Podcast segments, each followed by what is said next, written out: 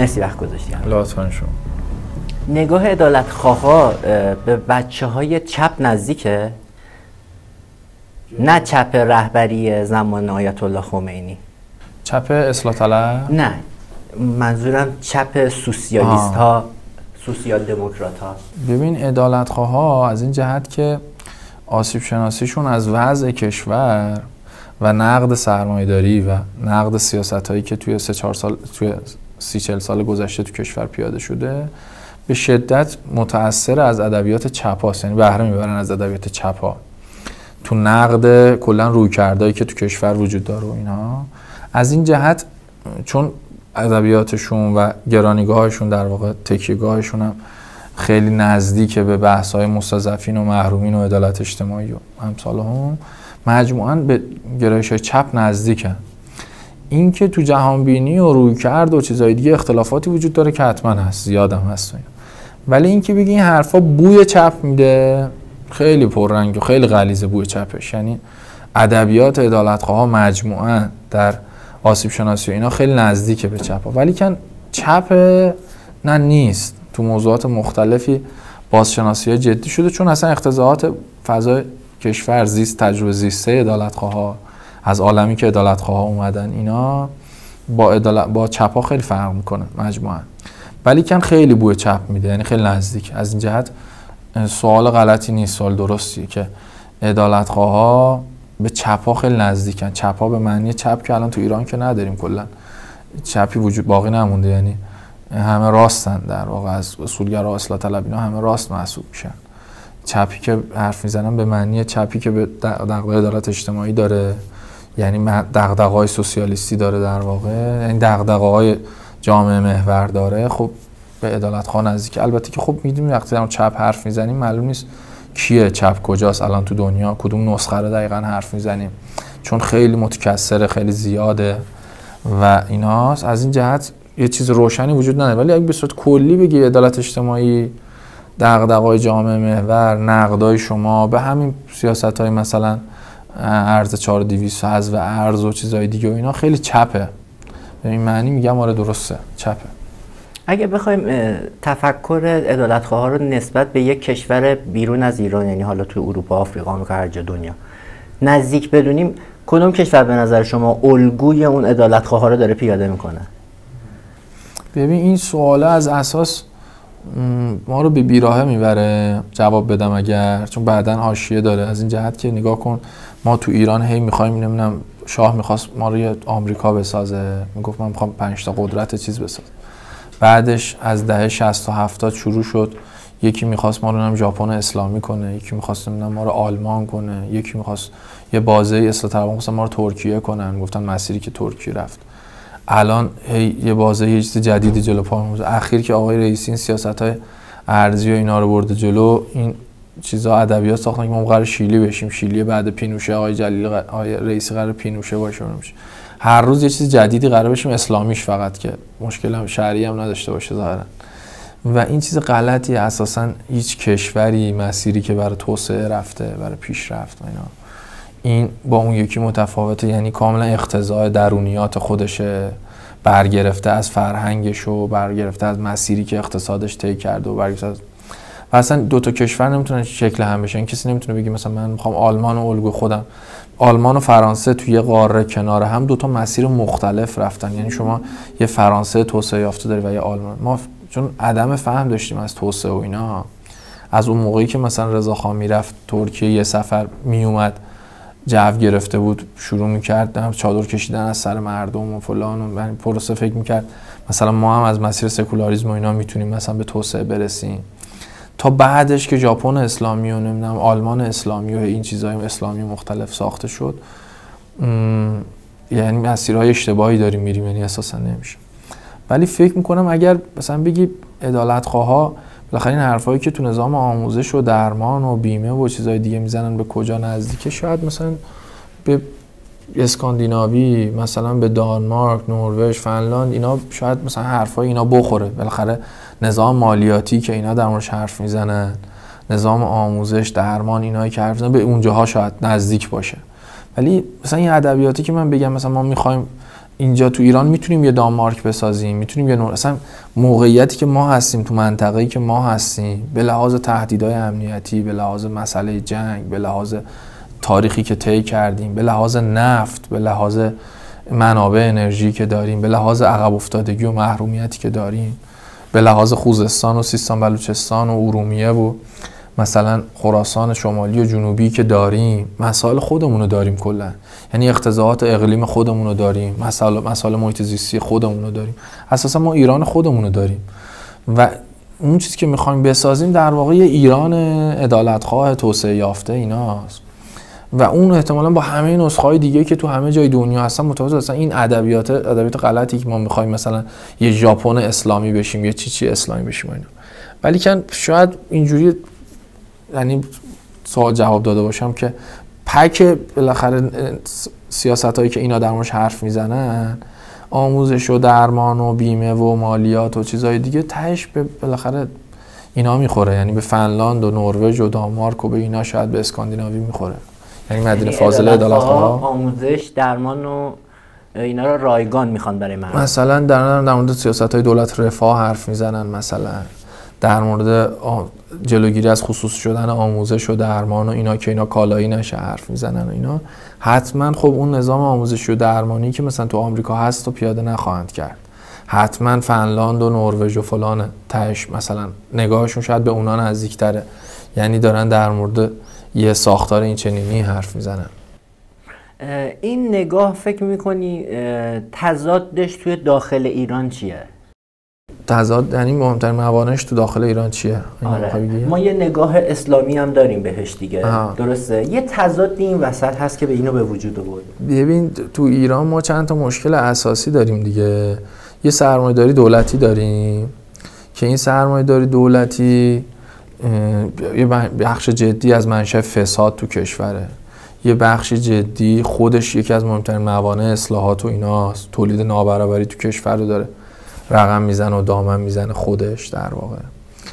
و یه بخش جدی یه سری ریشه های فکری هم وجود داره که اینو دامن زده و اینا.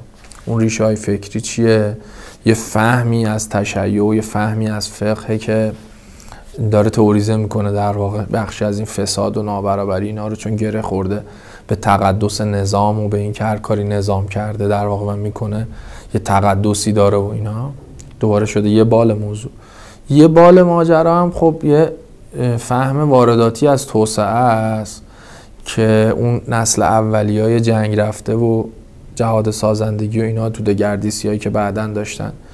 اینا اومدن به فهمای جدیدی رسیدن یه اتاق فکرهایی ساخته شد که یه مسیر کج و معوجی از توسعه و سرمایه داری اینا رو تو ایران پیاده کردن. از همون اواخر ده 60 چک گرفتن تو ده 70 و اینا دیگه آخته اینا تو کشور پیاده کردن. بعدم دوباره تو تجدید نظر طلبی و تو شکلگیری اصلاح طلبی و اینا دوباره اومدن باز تولید شدن و شروع کردن همون مسیری که تو دوره آقای هاشمی داشتن می‌رفتن.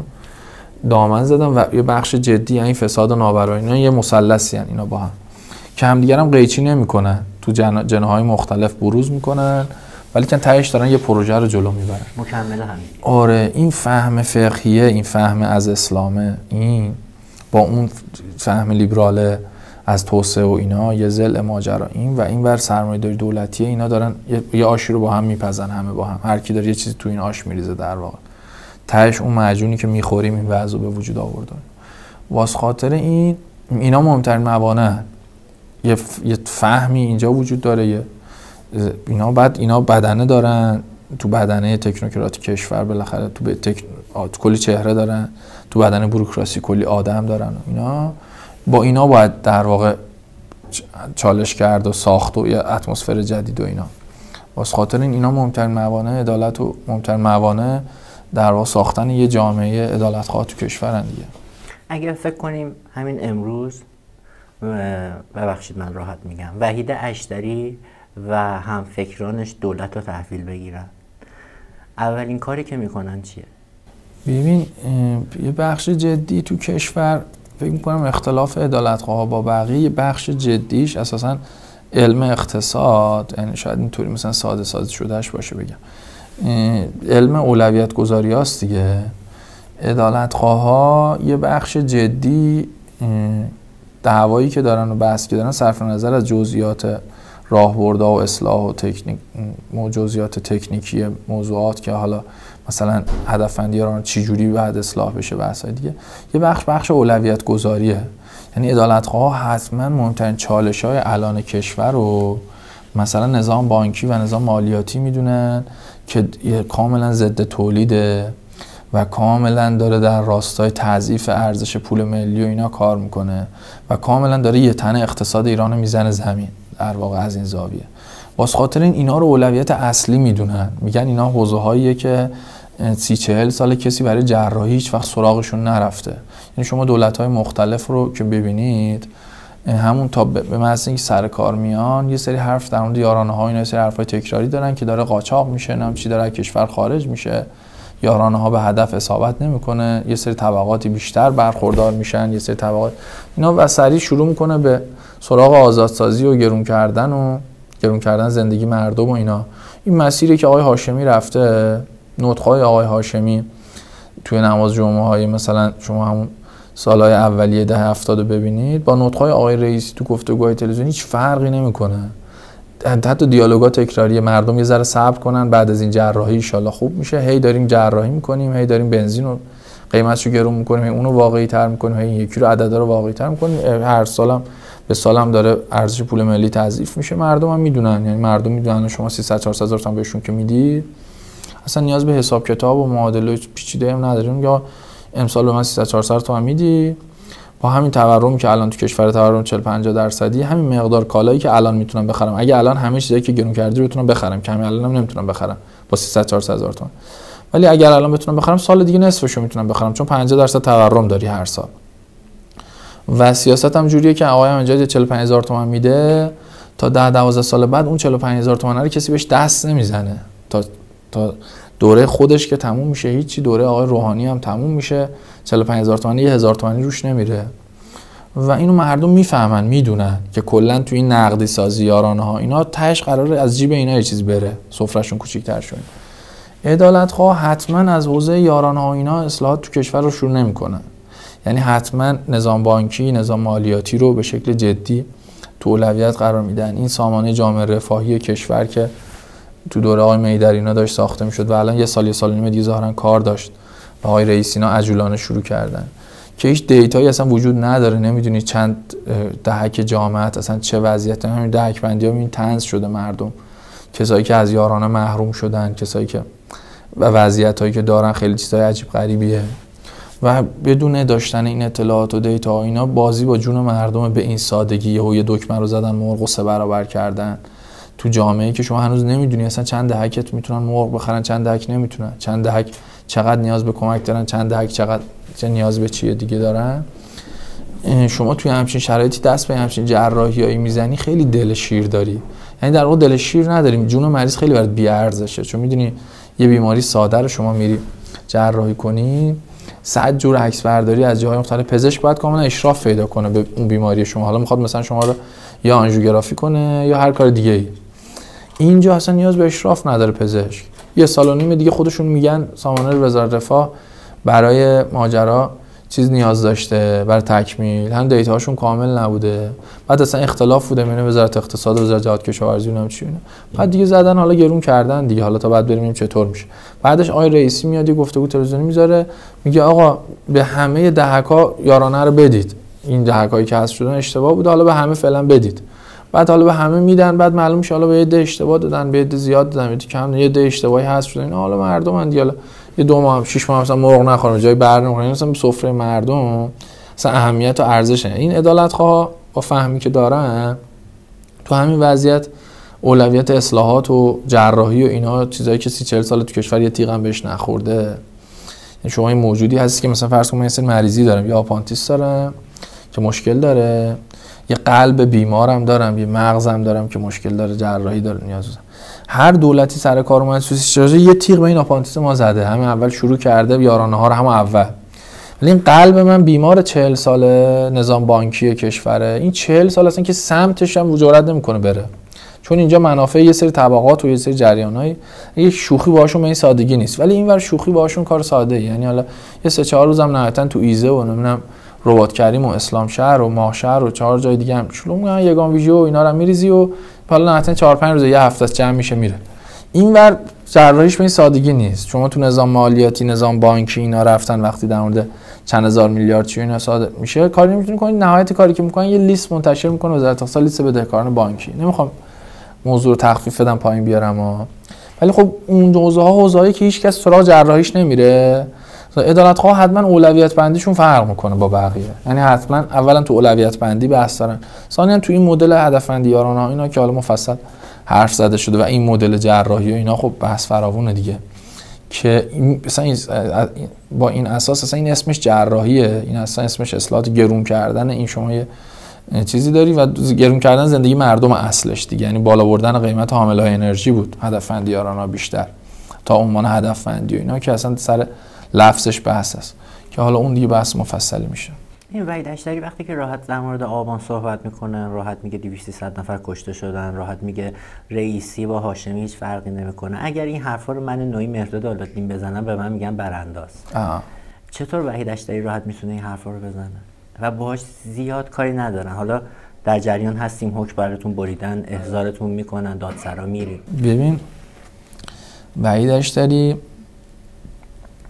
به لحاظ پیشینه و گذشته و اینا یکم متاسفانه این چیزا تو کشور ما موثره. یعنی شما خیلی حرفی که می‌زنی خیلی نگاه نمی‌کنن که ببینن اصلا اصل حرف چیه و اینا. اول می‌پرسن که کیه این داره این حرف رو می‌زنه؟ از کدوم عالم اومده؟ و گذشتهش چیه؟ چیکاره بوده؟ کجا بوده و اینا. شما اگه تو سوابق و گذشته و اینا سوابق یه بالاخره قیام مسلحانه یه چیزی. نه خودتا تو هفت جد آباد پشت داشته باشی یه توی جریان یه چیزی اینا شوخی نداره. مثلا یه فعال سنفی چپ که مثلا به روغن ماکارونی به سویا ماکارونی مثلا اعتراض می‌کنه کف دانشگاه اعتراض سنفی. اینو نگاه می‌کنن که کیه گرایشش چیه چپه و چپ و میره و اصل میشه به قیامه مسلحانه مثلا در و برخوردی که باهاش میشه حتما متاسفانه این هست. این کارم نمیشه کرد من واقعیت میگم. این حتما با اون فرده که کف دانشگاه ممکنه خیلی اعتراض رادیکالی هم به فلان موضوع بکنه. حالا مثلا چه سر خصوصی بره بگه آقا کلش اصلا اصل و فرش غلط بوده این خصوصی اولویتی کشور شده اصلا از اساس اشتباه بوده ما به کلش نقد داریم. ولی خب چون بالاخره از دل مثلا تشکل بسیج دانشجویی رویده این ادبیات این اینا حتما متفاوته با اون اعتراضه. اینا برخوردن متفاوت چیزای دیگه هم متفاوت اصلا قابل این کار نمیشه منم خیلی صادقانه بعد جلو شما بشینم بگم هست. یعنی یکم سابقه و گذشته و اینا موثر و مهمه. یه بخش دیگه ایش هم اینه که ببین بالاخره اون نگاهه از بالا من خودم خیلی دوست دارم که اینجا بیفته. یعنی اصلا دوست ندارم دو پهلو باشم و اینا این حرف خیلی روشن میگم که اصلا من می‌خوام کشورم ساخته بشه. ایران دغدغم نظام و انقلاب و اینا رو دوست دارم اصلاح بشه. فکر می‌کنم که اصلاح پذیر از داخل اینا. و اینا رو از گفتنش خیلی سریح میگم با اینا خیلی فوش می‌خورم. از بیرون میگن آقا اینا ساخته شده است و مصنوعی و دستسازه و نمی حرفا فلان و چی و اینا.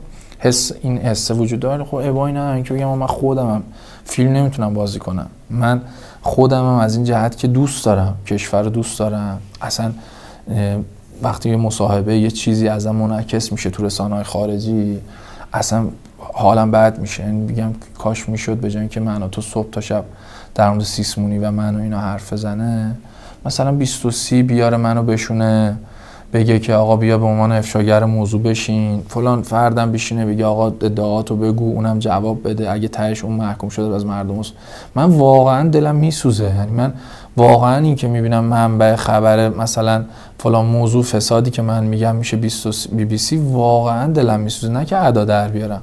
من واقعا مثلا مقیدم به اونایی که اناد رسمی دارن با کشور یعنی دنبال تحریم دنبال فشار بیشتر رو مردم اینا هیچ وقت مصاحبه نکنن واسه خاطر هیچ وقت با وی او با مثلا صدا آمریکا با بی بی سی هیچ وقت مصاحبه نمی‌کنم. چون تو سخت این روزای فشار رو مردم تو اوایل ده 90 91 که تحریم ها سنگین شروع شد و اینا این که اینا همه کاری می‌کردن. برای اینکه یه تیرم اینا فرو کنن تو قلب مردم هم می‌دیدن. و واسه خاطر اصلا گفتن این چیزا خیلی سریع هم ابایی نداره میگم من اصلا تره خود نمی‌دونم می‌دونم که صبح تا شب دارن منو اینا منعکس می‌کنن. چون اینجا فضای رسانه ها رو میبندن خفه می‌کنن. میبندن صدا و سیما رو بخشنامه میدن که اصلا هیچ حق نداره در اون سیسمونی حرف بزنه. یعنی تو بخش های مختلف خبری و اینا که چه مجری حق نداره یه تیکه بندازه که یا حالا این موضوعی هم که مطرح شد مسئولی بیاد برای مردم توضیح بده. این فضای خفقان بسته صدا سیما رو من می‌بینم و غصه می‌خورم که اونور منعکس می‌کنن. ولی خب چون از گفتن این ابایی ندارم یعنی صراحت دارم تو گفتن این چیزا. حس می‌کنم یه ذره سیستم هم اینو می‌فهمه. اون بیرونی هم باهوشن می‌فهمن. یعنی اون برانداز و اون فلان و اینا هم هیچ وقت برای ما ریپورتاج نمیرن. اونا هم میگن که اینا سوپاپ اطمینانن اون اینا تو داخل فن. چون میگن مسیر اینا تهش به براندازی اینا ممکن ختم نمیشه. یعنی تخم مرغ تو سبد ما نمی‌ذاره. چون اینا می‌خوان بگن که تو داخل می‌تونیم یه سری اصلاحاتی بکنیم. چون اینا تو داخل دارن میگن که ما بالاخره می‌تونیم کشور رو این نظام ظرفیت این که اصلاح بشه تو بخشی از حوزه ها داره حرف عدالت ها اکتشون اینه تو داخل. اونور همچین تلقی این از ساختن همچین تلقی خوشش نمیاد. واسه خاطر خیلی تند و رادیکال نسبت به ما. یعنی کلا از اینکه صدای عدالت خواهی داره هی شنیده میشه تو داخل درخته داره تنومند میشه اونم خیلی بعدش میاد. واسه خاطر این مجموعا به خاطر این شاید یه ذره بیشتر نفس می‌کشیم حالا به تعبیر شما. بچه های عدالتخواه نوع نگاهشون به داخل اگر بخواد این قضایی درست بشه چیه؟ اصلاحات رفرم یا کلا مسئولین رو باید عوض کنیم؟ ببین نکته اصلی اینه که اساسا این نگاهی که آدما برن بیان یعنی تو وقتی بخش جدی از موضوع ایراد تو نظام حکمرانی ببینی و ساختاری ببینی اینا اصلا قائل به این نمیشی که با رفت آمد آدما اینا تغییر بنیادین و محسوسی می‌تونه تو کشور رخ بده. نه که رفت آمد دولت ها یعنی مثلا آقای روحانی بره آقای رئیسی بیاد. من قائل به اینم که مثلا آقای رئیسی هم بره. مثلا جمهوری اسلامی هم بره. رضا رو به پهلوی هم بیاد. این سیاست های این چنینی که له می‌کنه مردم و خصوصی سازی ها آزاد سازی ها اینا هیچ تفاوت خاصی نمی‌کنه. یعنی اونم همین دست فرمونو میره تو مجموعه سیاست های کلان کما اینکه معتقدم که بالاخره یعنی آسیب شناسی از انقلاب و اینا الان دارم می‌کنم در واقع.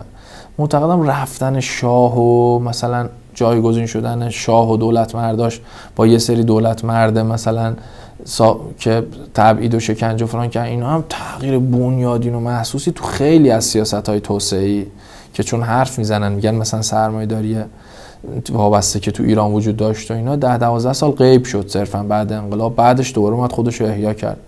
یعنی من معتقدم مثلا آقای هاشمی و دیگران مثلا تو ده هفتاد شروع کردن سیاست های مجموع سیاست های توسعه اینا تقریبا همون دست فرمون که شاه داشت می‌رفت.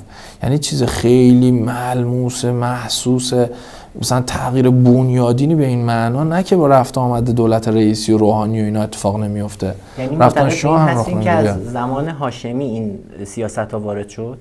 یعنی زمان مهندس میر حسین موسوی نبود؟ نه من معتقدم که تو دهه 60 خیلی از سیاست هایی که بالاخره شکل گرفت تو اوضاع زمین مسکن درمان آموزش اینا خیلی داشت عدالت خواهانه جلو می‌رفت به این معانی که ما دچار تغییر ریلای جدی شدیم و یه کامبک کردیم به دوران سلطنت در واقع تو دوره تو ریاست جمهوری آقای هاشمی و اینا بعد از امام در واقع. و تو خیلی از سیاست های توسعه و اینا همون مسیر رو رفتیم که اون موقع داشت می‌رفت و اینها. یعنی بالاخره شما این کتاب اقتصاد سیاسی آقای عمویی رو بخونید. اقتصاد سیاسی جمهوری اسلامی. اونجا به تقریر من از موضوع اینه که یه محافلی شکل می‌گیره تو اواخر دهه 60 که می‌خوان یه سری سیاست هایی رو تو کشور جلو ببرن که اینا قدرت ندارن در واقع که جلو ببرن. بعدش با سر کار اومدن آقای هاشمی و اینا در واقع اینا توان اینکه احیا بشن بالاخره و کل کشور و سیاست گذاری اینا رو دست بگیرن دارن پیدا می‌کنن. و یه تغییرات شگرفی رخ داد تو کل سیاست های زمین مسکن درمان آموزش خصوص سازی ها چیزهای دیگه. تو اواخر دولت آقای موسوی هم سال آخر و اوایل دولت آقای هاشمی. و ما برگشتیم به نظام سلطنت در واقع تو خیلی از سیاست ها که الان هم تبعاتش داریم می‌بینیم چه تو فسادش چه تو ناکارآمدی چه تو نابرابری که بس مفصلیه. از این زاویه دید و اینا من حسم اینه که در واقع یعنی از این منظر که می‌بینیم و اینا حسم اینه که اصلا ایرادا آسیبا مشکلات در حدی که واقعا با رفت آمد دولت ها مجلس ها اینا تغییر به این معنا نمی‌کنه. یعنی بیشتر از اینکه شما به من بگی که مثلا بعد رئیسی قالیباف بیاد نم جهانگیری بیاد کی بیاد اینا مثلا اون کی بیاد همتی بیاد اینا من یه بازه واقعا فکر می‌کردم. یعنی من شاید من که میگم مثلا به نوعی نسل اول عدالت تلقیشون از فساد واقعا مثلا اون سال اول شکل گیری جریان عدالت خواهی این بود که آقا مسئولین کشور با فساد مقابله نمی‌کنن. مثلا این مسئولین به فساد بی توجه هن. این مسئولین عوض شن یه دیگه ای بیان احتمالا با فساد برخورد میشه. مثلا آقای هاشم شاردی موقع رئیس قوه قضاییه بود.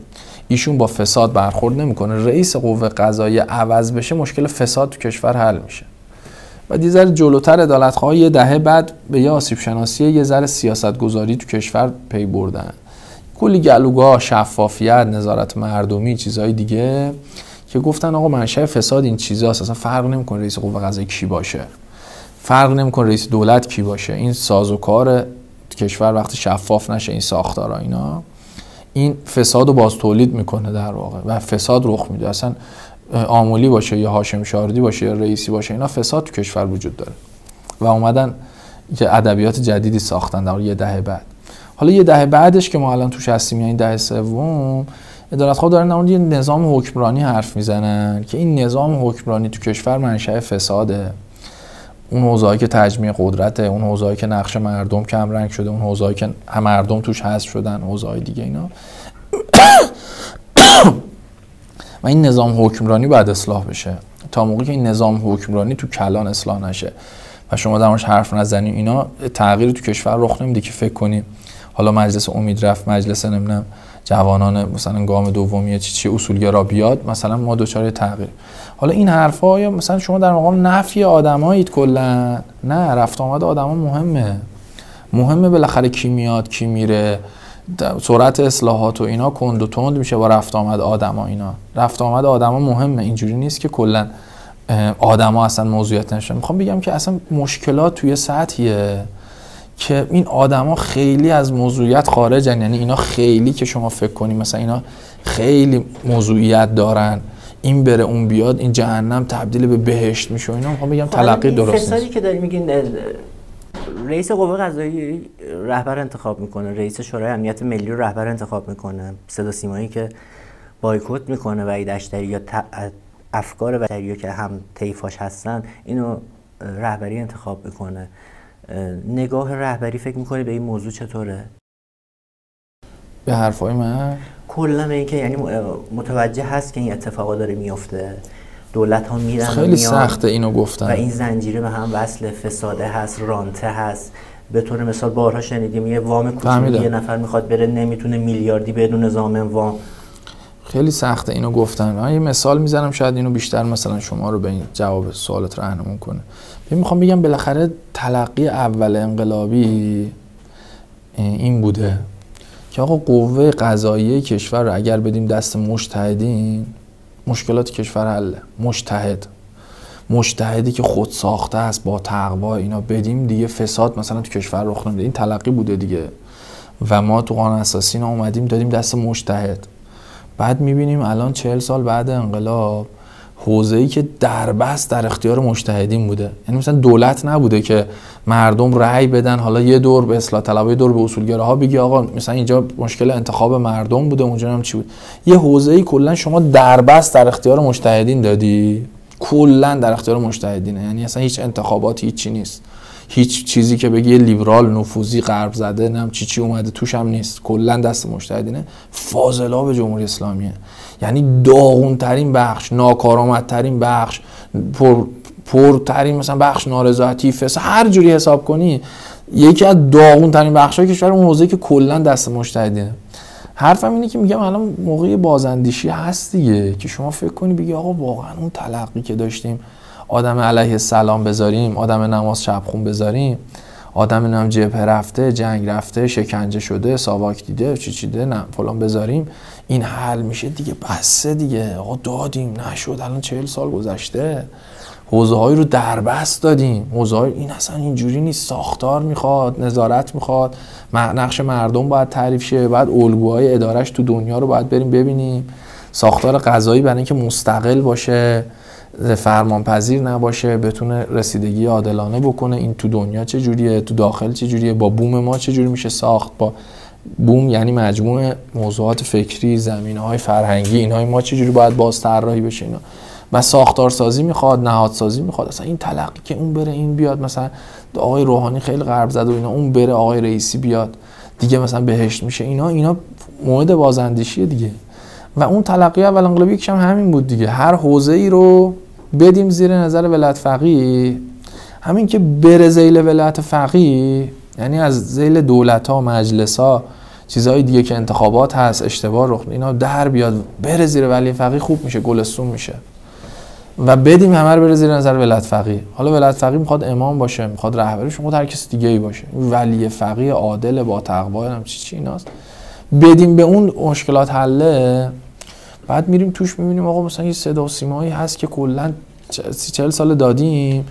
توی وضعیتیه که دیگه هیچکی نگاش نمی‌کنه. یعنی نه که اونو اینو اینا حزب الله یا بهش فوش میدن غیر حزب الله یا فوش میدن اون یکی بهش فوش میدن براندازا فوش میدن ضد انقلابا فوش میدن اصولگرا فوش میدن اصلاح طلبا هیچکی رو راضی نمی‌کنه.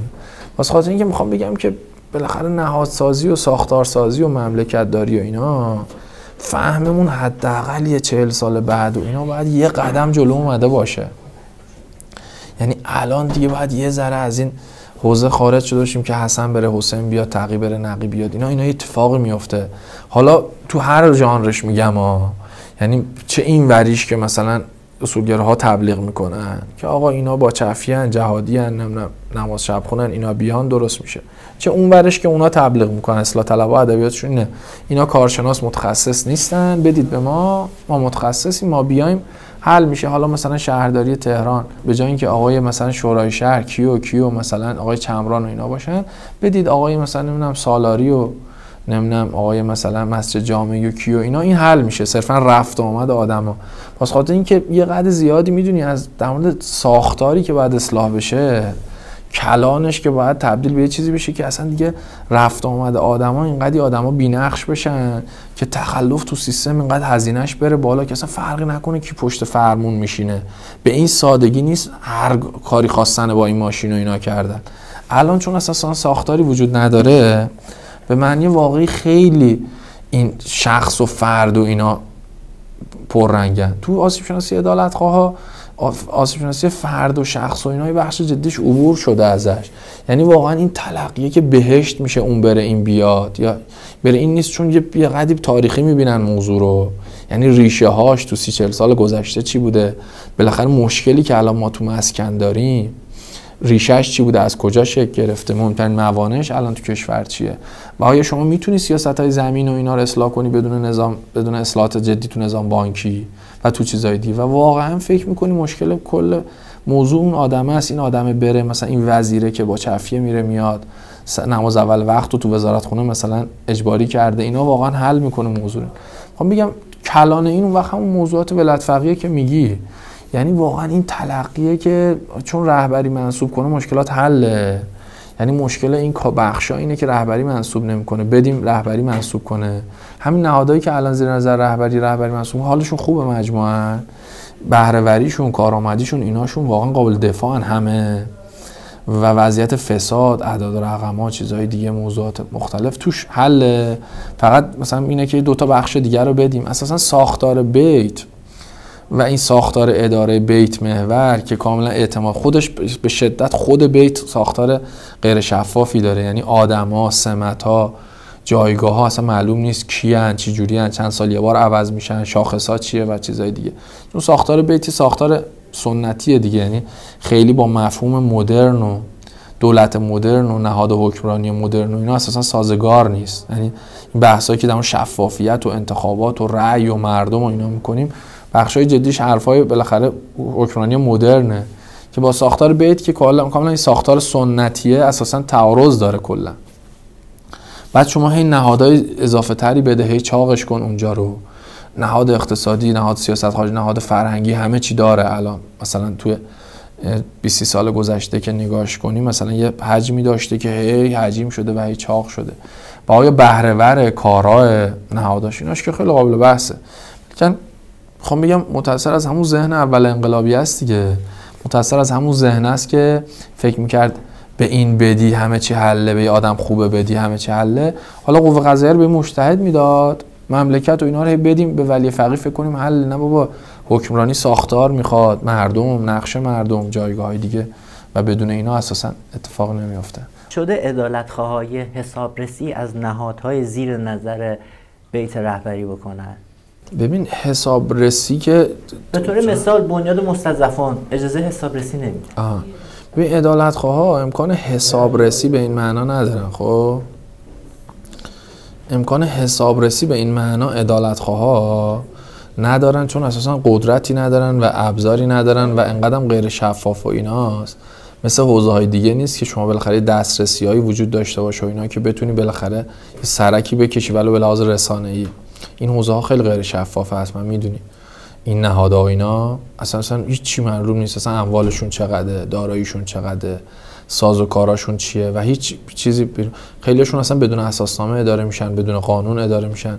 یعنی اولیات و بدیهیاتی که بالاخره یه نهادی بیرون داره و شما می‌تونید درش ورود کنی وجود نداره. ببین بالاخره وقتی مثلا ما در واقع املاک نجومی و چیزهای دیگه یه سرک کشیدنی تو کار شهرداریه دیگه. چون بالاخره مستنداتی وجود داره سازمان بازرسی ورود می‌کنه. در اینکه این املاک و شهرداری به کیا داده؟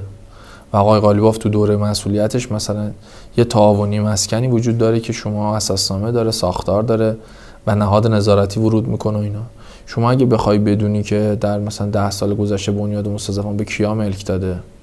چی جوری داده مزایدهاشو چه جوری برگزار کرده با چه قیمتی لیست املاکی که تو مزایده فروخته چه هیچ جا و هیچ دیتا و هیچ منبع و هیچ چیزی وجود نداره. هیچ نهاد نظارتی هم توش ورود نمی‌کنه و نمی‌تونه بکنه.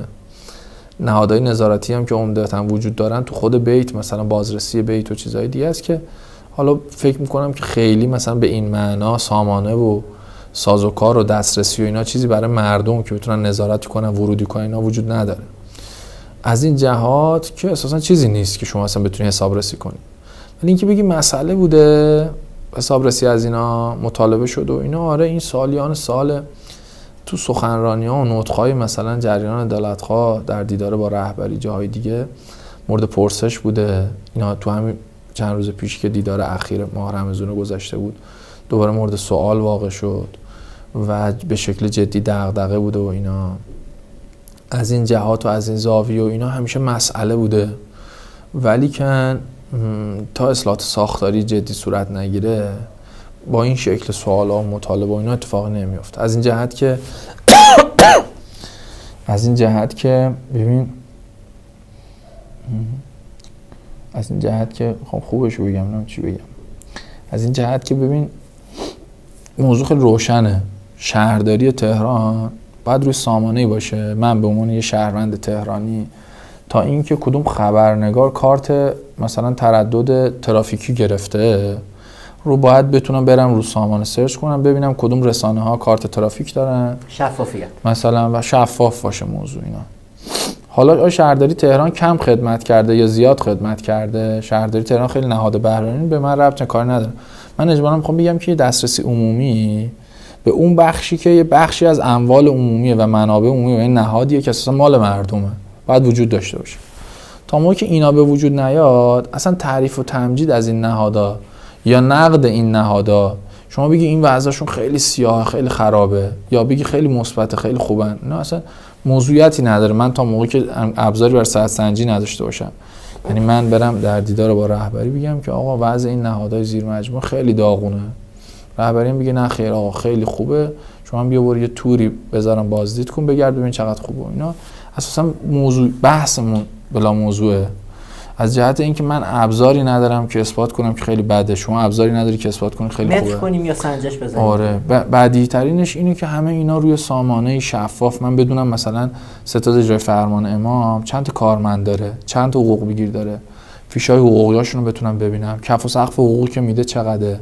اموالی که واگذار می‌کنه چیه؟ تو کدوم حوزه ها ورود کرده؟ چه شرکتایی داره؟ صورت های مالیشون چیه؟ زیان دهن سود دهن نیستن. مثلا یا تا بتونم بررسی کنم اگه همچین چیزی وجود نداره مطالبه اولی اینه که اساسا اینا باید شکل بگیره که مردم بتونن نظارت کنن. چون اموال مردم مال مردم در واقع مطلقه مرد و اینا تا موقعی که اینقدر غیر شفاف و اینا وجود داشته باشه و هیچی نداشته باشن و شما هیچ گزارشی از هیچ چیش وجود نداره که شما بتونی بخونی بتونی نظارت کنی بتونی رصد کنی. اینا خب مشخصه که اساسا یعنی صفر صفری من تو موقعیت صفر. الان اصلا تو موضع این که شما خوبی یا بعدی مثبتی یا منفی نیست الان تو این موقعیم که من اصلا نمی‌تونم رو تو رصدی کنم نظارتی داشته باشم اینا. خب چند تا اسم می‌برم؟ نظرتو کوتاه در موردشون بگو. مهندس میر حسین موسوی.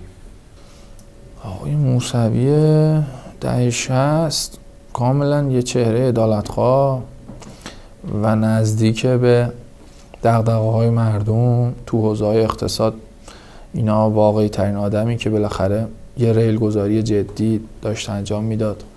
برای اصلاحات اساسی بازگشت از اون سیاست های سلطنتی و اینا به نفع توده مردم. اینا. آقای موسوی 88 به بعد بالاخره نازی آباد و اینا شروع شد. دیگه آقای کارگزاران و اینا بلعید رفت برج میلاد و در واقع یه سر جریان آقای بالاخره مرعشی و کرباسچی و اینا شدن. یه سر جریان چیز شد و سرمایداری جدی. ادبیات و هویت و اینا هم فراموش شد. نقدا به احمدی نژاد و به کل کشور و اینا هم از همون زاویه بالاخره جریان راست. راست راست راست چیز شد. راست راست راست ته ماجرا شد و نسبتی تقریبا با عدالت خواهی نداشت. به عنوان جریان سیاسی رقیب در برابر احمدی نژاد که می‌تونست نمایندگی کنه بخشی از جامعه رو و بخشی از اصولگرا چی اصلاح طلبا و کارگزاران که امکان اجماع روی گزینه نداشتن و امکان چیز نداشتن رو بهترین گزینه بود برای اینکه یارای رقابت با احمدی نژاد داشت بین گزینه های موجود. و چون نزدیک بود به واسطه نوستالژی و خاطر و اینا به مردم مهمترین گزینه بود که امکان اینکه یه بخشی از بدن مردمی هم بکنه هم بود چون آقای خاتمی و اینا این ظرفیت رو نداشتن که بتونن یه بخشی از طبقات پایین و اینا رو بکنن. به خاطر این انتخاب شد برای پروژه سیاسی در واقع. خیلی پروژه 88 به بعد و من ادالت خانه نمی‌بینم. یعنی مسیری که به خصوص آقای موسوی طی کرده از مسجد نازی آباد تا سال همشای برج میلاد و اینا بعد نمادا اون بیانیه اول که من نماینده مستضعفینم و اینا و بعد حرفا و بیانی ها و نقدای بقی و اینا رو مسیر ادالت خانه ای طی نکرد یعنی نمی‌بینم. واسه خاطر این نقدم خیلی تند و این از این زاویه است. خیلی بحثای بالاخره امنیتی و نمی‌دونم فتنه و اینجوری هم نمی‌بینم. در واقع آسیب شناسی این شکلیه بیشتر. و لطمه ای که ایشون به خودش زد اول از همه یعنی به اون خاطره و به اون نوستالژی و به اون هویتی که می‌تونست احیا کنه مجدد حالا چه تو 88 چه تو 92 چه تو بعد به عنوان یه ظرفیت و یه دارایی یه کسی که می‌تونست هویت بسازه. چون می‌دونی عدالت خواه 84 سراغ آقای موسوی رفتن اینکه ایشونو بیارن تو انتخابات؟ یه بخشی شورای مرکزی عدالت خواه بعد 88 هم جزو اولین تشکلایی بودن که دوباره با آقای موسوی جلسه گذاشتن و پیش ایشون رفتن اینا. خیلی امیدوار بودن. چون خیلی نقدای تنده اقتصاد سیاسی اینا به احمدی نژاد داشتن. خیلی امیدوار بودن که آقای موسوی میاد و بعد اینا یه آلترناتیو دارن تو انتخابات و یه هویت دارن اینا ولی خب خیلی زود شکست عشقی خوردن اون بخشی از عدالت که فکر می‌کردن با آقای موسوی میشه. چون دور بودن 20 ساله ایشون از فضای سیاسی و گرایشاتش کلا به فضای اصلاح طلبی و اینا یه هویت جدیدی ساخته بود. ضمن اینکه اساسا بلعیده شد ایشون دیگه بالاخره همین آقای مثلا بیژن زنگنه و اینا نمی‌دونم آقای آخوندی و همینا رفتن نمی‌دونم. من اون قوره کشی انتخابات که بیژن زنگنه مثلا نماینده ایشون بود رفت گویا ورداشت و اینا رو دیدم مثلا موقع یخ می‌کردیم گفتیم بیژن زنگنه آخه تو چه رفتی به اینا داشتی؟ بابا تو چی بودی؟ اینا کیه؟ مثلا نمی‌دونم آخوندی و بیژن زنگنه و اینا. خب بالاخره به بلیده شد دیگه. مناظره هاش و اینا می‌رفتن مرعشی و سخنران چیز فائز هاشمی شد سخنران اون برج میلاد و اینا. و اصلا هیچ ته ته راست شد دیگه. اصلا هیچ چیزی اومد که اصلا ته ته جناه راست بود. یعنی اون افکار دغدغه‌های عدالت اجتماعی. بعد کم کم تو حرفا هم کم رنگ شد. اگه می‌دیدی تو نقدای سیاست خارجی سیاست داخلی اصلا یه چیز دیگه ای شد. یهو انگاری که مثلا یه کارگزارانی نشسته رو صندلی و اینا. من مناظره 88 مناظره مثلا آقای موسوی و آقای رضایی رو که می‌دیدم مثلا یه جاش خیلی بهم برخورد. و مثلا ما اون موقع منتقد بودیم سیاست اصل 44 الان هم منتقدیم یعنی کلا ضرورت شدنش تو کشور تفسیری که رهبری کرد متاسفانه. و اینا فاجعه ایجاد کرده تو کشور. کلی از بحران کارگری و اینا ریشه ما هم تفسیر سیاست اصل 44 ولی خب میر حسین به لحاظ اینکه شنیده بودیم تو مجمع تشخیص تو تصویر سیاست ها اینا نماد اعتراض بود و قبول نداشت و نقد کرد و اینا یه چیزی بود برامون که این تو تمام این سالهایی که تو مجمع تشخیص و اینا بود هنوز اون روحیه رو حفظ کرده بود. با این مسیری که داشتیم تو اصل 44 خلاف قانون اساسی اینا طی شد مخالف بود. وقتی نشست جلو آقای رضایی تو مناظره محسن رضایی برگشت از موضع بالا بهش گفتش که شما نگاه خطرناکی دارید برای کشور اینا از جمله اینکه شما سیاست اصل 44 اینا رو قبول ندارید. خب مثلا این به عنوان یه آدم عدالتخواه باید به عنوان سند افتخار خودش میگفتش که بله که قبول ندارم. مگه من آواره کردن کارگرا مگه این زمین زدن تولید تو کشور مگه این سفره قارت دور همی که راه انداختید به اسم اصل 44 رو قبول دارم رو قبول ندارم. بابتش با شما اومدم اینجا مناظره کنم. چه چیزی دارم که مثلا بگم قبول دارم؟ این بنده خدا اصلا زبونش بند رفت. یه منو که کن نه منم اینجوری نیست که قبول نداشته باشم. منم البته یه بخشایش و اینایی رو یه چیزی تا خودشو جمع کنه و یه دوتا جمله در نقد بگی بگی آقا قبول نمیدارم. مگه تو که قبول داری باید خود دفاع کنی از آوار کردن کارگران؟ نه قبول نداشتنش که چیزی نیست که. مثلا حالم بد می‌شد اینا رو میدم یعنی این آدم چقدر می‌تونه از تو خالی بشه؟ مثلا این چیز دیگه ای بشه توی پروسه ای که از هویت خودش و از چیزی که بهش اعتقاد داره کوتاه بیاد به واسطه چی؟ به واسطه اینکه حالا موقعی که داره حرف می‌زنه تو ذهنش احتمالا اینطوریه دیگه. ستاد انتخاباتی میاد اونایی که پشتشن میاد اسپانسرهای مالی فلان همه اینا میاد. یا نکنه اینجا یه حرفی در مورد اصل چرا چهار الان برگردیم ستاد ببینیم همه رفتن. آقای معرشی و نمی‌دونم زنگنه و فلان رفتن. نگو مثلا یه چیزی هم نگم که خیلی. اینا خیلی حال ما رو بد می‌کرد خلاصه. آره و این دوگانه است دیگه. ببخشید. آقای موسوی گفتیم و خیلی مفصل گفتیم. یادگار یادگار امام یادگار یادگار امام مثل همه یادگاری های دیگه تو دنیا چیز دیگه. هویت و مویت و اینایی که وجود نداره. یه جسمیه دیگه روحی که نیست. یه نماد مثل که مثلا یه تسبیح مثلا امام قاب می‌کنن می‌ذارن اونجا مثلا یه تسبیح از یه مرد بزرگی رسیده. چند نسل بعد متبرکش می‌کنن به عنوان یه سوگلی به عنوان یه ویترین اونجا. ایناست اینم همینه دیگه. مثلا شما روح مثلا اعتراضی امام روح مطالبهگر انتقادی اسیان علیه وضع موجود و اینایی در ایشون می‌بینی. یا مثلا به چیزی چیزی از امام وجود نداره در واقع. یه رابطه ژنتیکی خونی وجود داره. تو همه نظام های دنیا هم بوده. بعد اینکه سازوکارهای سلطنتی و اولیگارشیک شروع می‌کنه خوش باز تولید کردن در که نظامی که اصلا اومده علیه ارزش های سلطنتی علیه اینکه کی نوه کی بوده فلان جایگاه اجتماعی رو پیدا می‌کرده کی نمی‌دونم پسر کی بوده اینا. وقتی تو نظام شروع می‌کنه باز تولید شدن آقازاده بازی باز تولید میشه ارزش میشه اینکه کی پسر اونه. اصلا رانت واردات داره امتیاز چی داره اینا. خب اون نوه مثلا بنیانگذار اون نظام بودن هم خودش اصلا یه امتیازی دیدیم که همه آقازاده باید برن جلو بو بزنن. در من که دیگه به مثلا چیز اصلی وصله. از خاطر این اینم یه دکور یه ویترین یه بودجه هم داده میشه. اونجا شما هم برو مشغول باش. مثلا چیز و اینا که حالا اگرم روحیه ای داری و اینا که مثلا روحیه اوسیان علیه وضع موجودی چیزی داری و اینا این موقع ادای امام رو در نیاری اینجا و اینا الان برای ما. برو اونجا مشغول باش حالا آثار و دم تنظیم نشر آثار و اینا رو مدیریت کن و اینا و حالا چند وقت یه بارم توی چون مناسبت 14 خرداد چیزی یه سخنرانی یه گفتگو تلویزیونی چیزی هماهنگ می‌کنی بیار من خیلی صریح میگم ببخشید نمی‌دونم قابل پخش یا نه.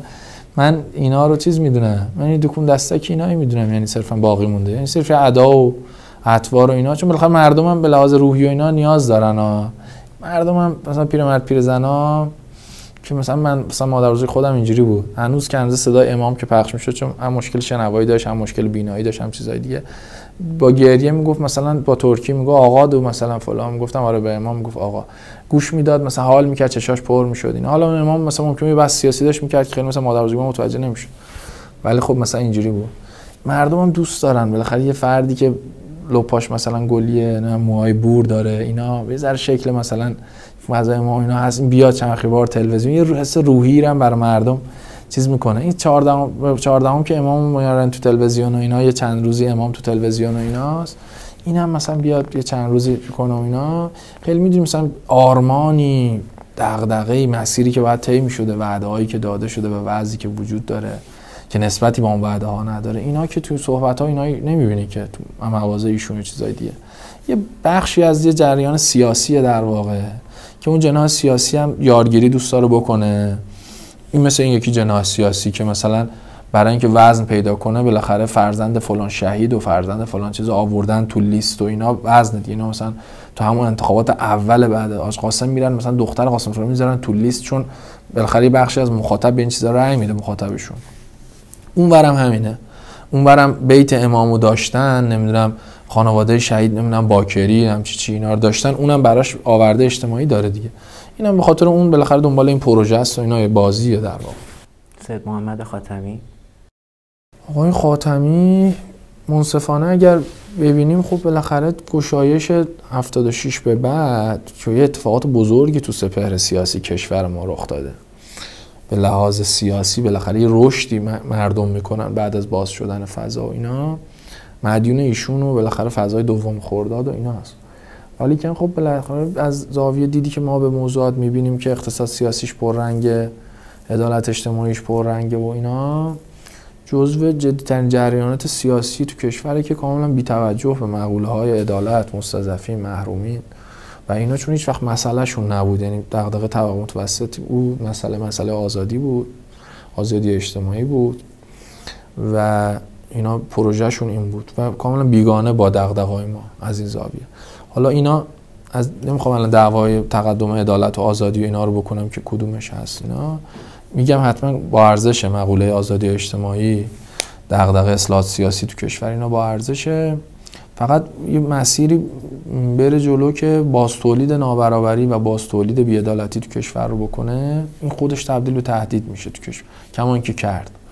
یعنی بعد از یه بازه کرد و الان هم خودشون از موضوعات اینا اینه. دنبال می‌کنین مرتب صحبت ها و سخنرانی چون من می‌بینم مرتب.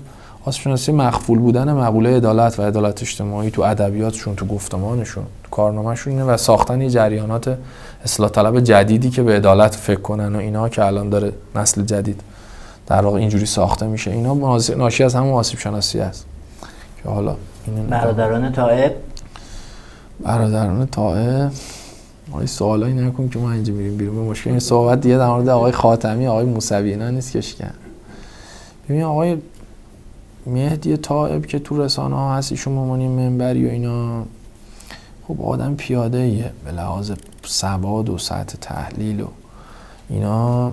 شما که گوش گوش گوش بدید نه اگر فرصت کردش دنبال کرد. چون من بالاخره از اتمسفر بسیج و فضای اینا هستم یعنی تو اون عالم بودم. تو بالاخره نشست های مختلف برنامه ایشونو مرتب دعوت می‌کنم اون یک مرجع فکری و حالا امار و انا رئیس قرارگاه امار اینا هست. واقعا در حد مثلا یه امام جماعتی مسجد معمولی تهران هم ایشون سواد نداره واقعا. و جایگاه اجتماعی و ذریبی که داره و تریبونی که بهش داده میشه اینا صرفا به واسطه فامیلیش و ارتباطش با برادرش و ایناست. شما همین سخنرانی که ایشون در دفاع از مثلا موضوع سیسمونی آقای قالیباف می‌کنه که فایلش منتشر شده سطح بحث انقدر چیپه که شما گوش بدی نه به اون یادم بیرونی. اونایی که تو پامن برن زبق این چیزی که تو رسانه آمده سپاه انصارن یعنی ته حزب دیگه ته اونا هم قانع نمیشن. یعنی سطح بحثا سطح سواد سطح فهم سطح ارتباط با مخاطب اینقدر پایینه که شما هی بعد همه چیو بس کنی به حاج قاسم و سوریه و فلان و اینا که بتونی اینا رو قانع کنی که اینا هم قانع نمیشن. طرف دست می‌گیره بالا میگه آقا مثلا چی؟ آدم سطح پایینیه واقعا به نظر من. بزرگترین خدمت به کشور اینه که اگر نهادی وجود داره تریبونی چیزی که پول میده حمایت می‌کنه تریبون میده و اینا برای اینکه یه قدر رشد فکری صورت بگیره حداقل تو بین بچه حزب و اینا اینا پاهاشون بریده بشه از محافل و سخنرانی. یعنی بودجه اینا قطع بشه تریبونایی که به اینا داده میشه. اینا آدم چیزیه؟ آدم در پس پرده و چی؟ در آدم چون تو تریبون افکار عمومی و اینا هست واقعا اصلا به لحاظ سواد و سطح فهم و سطح تحلیل و تعمیقه. یعنی شما اگه به فکر آینده هم باشی به فکر رشد مخاطب و اینا هم باشی نباید بذاری. مثلا تو سطحی ارتباط برقرار کنه مخاطبی سخنوری باهاش که اساسا شما هرچی گوش میدی بگی مثلا یه فهم جدیدی رو یه جهانبینی جدیدی رو یه افقی رو باز می‌کنه برای اینا. چون مثلا شما الان بعد 40 50 سال مثلا سخنرانی آقا متحری رو گوش میدی؟ اون موقع تو مسجد هدایت برای 50 سال پیش نیم قرن الان گذشته. شما گوش میدی هنوز فکر می‌کنی وارد دنیای جدید میشی. ولی خب جای اون متحری و طالقانی و جای اینا مفتح و مثلا آقا شریعتی و اینا الان شما کسی رو داری به عنوان ایدئولوگ تر می‌کنی که همین الان که پنج دقیقه سخنش گذشته گوش میدی اصلا ساعت پیاده بودن ساعت مرخص بودن ساعت داغون بودن اطلاعاتی که میده. بعد از فرداش ده تا سوتی بعد خودش پس فرداش بعد دوری فایل بده عذرخواهی کنه. از سه جای محوری مهمش. بعد سوتی موضوع سفر سوریهش در دیگه. واسه می‌خوام میگم بزرگترین خدمت به چیز اینه که اینا رو جمع کنی از از از عرصه سیاسی این آقای مهدی طاهر. اون آقای طاهر رئیس اطلاعات سپاه چون می‌دونی در پس پردن ما ندیدیم نمی‌دونیم برآوردی نداریم از سخنرانی از سطح فهم سطح تحلیل سطح چیز دیگه. ولی از سطح کارنامه و عمل کرد که می‌بینیم از مجموع اولویت گذاری و مسائل و اینا. خب خیلی منفی و داغونه. یعنی برآورد من نگاه من و اینا اینه که یه وضعیت فشل و داغونی رو شاهدیم. تو اولویت گذاری ها تو مسائل مثلا تو پروژه های سیاسی ورود به مسائل سیاسی انتخاباتی چیزهای دیگه. انتخاب کردن آدم بالاخره همین آقای قالیباف که مثلا ما انقدر نقد می‌کنیم و حرف می‌زنیم اینا. حالا این تحلیل ما بود بعدا شنیدیم تو همون فایل صوتیه که درس کرد و اینا که مثل که فقط تحلیل ما نیست حرف اونا هم هست که آقای قالیباف مثلا حیات سیاسیش این همه سال با این همه پرونده فساد و اینا. وابسته به همین خاطر ارتباطش پشتوانش همین آقای طائبه مثلا. خب شما اینا رو که می‌بینی میگی آقا اساسا شما اگه اولیات عقل سیاسی داشته باشی کلا سیاسی اصلا اسلام انقلاب معنویت اخلاق عدالت اینو کنار عقل سیاسی کاملا سیاسی محاسبه گر برای پیروزی. دیگه روی خر مرده که شرط نمیبندی که 20 سال 25 سال خرج فردی کنی که مثلا تو شرط بندی بگی آقا این اصلا امکان حسب مسابقه ای نیست اصلا این نداره. مثلا پیروز شدن تو این اصلا چیز نشده تو ظرفیت وجودیش نیست. بابا این ولش کن. شما 20 سال پول سپاه و رسانه ها و بیت المال و خرج این کنی حیثیت و آبرو اینا که هر جا هم رفته هر سمتی هم گرفته چندین فسادهای عجیب غریب تو زیر مجموعش بیرون زده. بعدم که اساسا امکان رقابت نداره امکان مسابقه نه اینا. میگم حس می‌کنی که این سیستم میگه عقل سیاسی خیلی نداره و اینجوریه. واسه خاطر این مجموعه برایند و کارنامه و اینا رو خیلی مثبت نمی‌بینم. من به عنوان یک کنشگر سیاسی حالا ان تبدیل پرونده برامون نشه. ولی خب من از بیرون می‌بینم. چون ممکنه از تحلیل من از بیرون درست نباشه. ولی چون این چیزا چون به بیرونیه چیزی ندارن که شما بگی آقا من 10 تا سخنرانیشو دنبال کردم تحلیل کردم. وقتی مثلا در مورد مثلا آقای مهدی طاهر شما میگم شما مثلا سخنرانیشو گوش میدی؟ حس این که اساسا یه حرفی داره. آدم اهل فکری اینا به دست می‌بینیم. یا چقدر آدم مرخصی اصلا کیا میشینن پای منبر اینا؟ ولی خب اون چون خروجی و بروندادی به این معنا نداره همش ما از بیرون تحلیل می‌کنیم از بیرونش هم این شکلیه دیگه. خیلی مثبت نیست. مرسی آقای اشتری. وقت گذاشتین برای مخاطبان دیدبان ایران. لطفا شما. سپاس ان که موفق باشید